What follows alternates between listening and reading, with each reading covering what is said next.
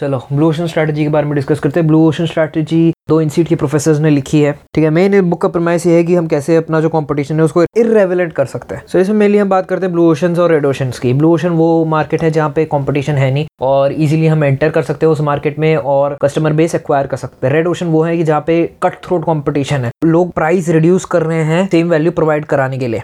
Red ocean में घुसने के लिए जो एग्जिस्टिंग मार्केट स्पेस है तो उसमें आपको कम्पीट करना पड़ेगा, लड़ना पड़ेगा किसी भी हद तक सर्वाइव करने के लिए। तो जो छोटी कंपनी है उन मार्केट में एंटर करना उनके लिए एक तरीके से सुसाइड है। तो जो ऑथर है वो ये कहते हैं कि रेड ओशन में मत एंटर करो, उसके जगह एक ब्लू ओशन बनाओ और उसमें एंटर करो। और ब्लू ओशन बनाने के भी बहुत सारे तरीके हैं। तो एक तरीके से निश बनाना है आपको, ठीक है। आपको एक अलग कैटेगरी, अलग चीज़ बनानी है जिसमें कोई कुछ नहीं करना और उसमें तगड़ा वैल्यू देना है आपको। जो बुक है उसमें हम वैल्यू इनोवेशन की बात करते हैं। वैल्यू इनोवेशन का मतलब कि एक तरीका है कि मार्केट में घुसने का आपने जो सर्विस दे रहे हैं बाकी कॉम्पिटिटर्स आपके वही दिया बट कम दाम पे दिया। दूसरा ये है कि आपने दाम भी कम कर दिया और जो सर्विस थी वो भी बढ़ा दी। तो ये कैसे होगा, आप कम दाम पे ज़्यादा वैल्यू कैसे प्रोवाइड कर सकते। तो कभी भी किसी भी प्रोडक्ट को लॉन्च करते समय किसी भी मार्केट में आपको फोर एक्शन फ्रेमवर्क यूज़ करना है जिसका चार कैटेगरी है, eliminate, reduce, raise and create.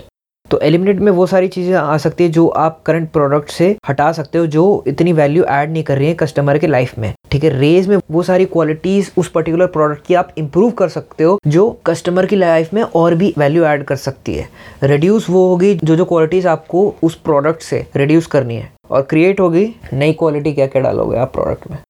तो कम दाम पे आप ज़्यादा वैल्यू ऐसे प्रोवाइड कर सकते हो कि आप डिसाइड करो कि आपके कस्टमर कौन कौन सी क्वालिटीज़ को ज़्यादा वैल्यू करते हैं। तो अगर हम रेज़र की लेके चले तो कस्टमर को चाहिए कि जो रेज़र है, ठीक है, आपका वो सेफ़ हो, ठीक है, वो अच्छा हो, कंफर्टेबल हो यूज़ करने पे, जो हमारा चेहरा है वो कम कटे, ठीक है। तो इन सारी चीज़ों पर आप ज़्यादा वैल्यू प्रोवाइड कर सकते हो, ठीक है। और जो बाकी सारी चीज़ें हैं कि अलग अलग कलर कॉम्बिनेशन हो, ठीक है, रेजर का, कि अलग अलग टेक्सचर हो गया, अलग अलग हैंडल हो गए, इन सब चीज़ों को आप कुछ टाइम के लिए अवॉइड कर सकते हो। जब आप एक्स्ट्रा वैल्यू प्रोवाइड करोगे इस कैटेगरी में कि जो हमारा रेजर है वो बेस्ट है, ठीक है, इससे बढ़िया नहीं है, तो आपकी जो कस्टमर है वो आपकी कंपनी को ज़्यादा वैल्यू करेंगे, आपके प्रोडक्ट को ज़्यादा वैल्यू करेंगे।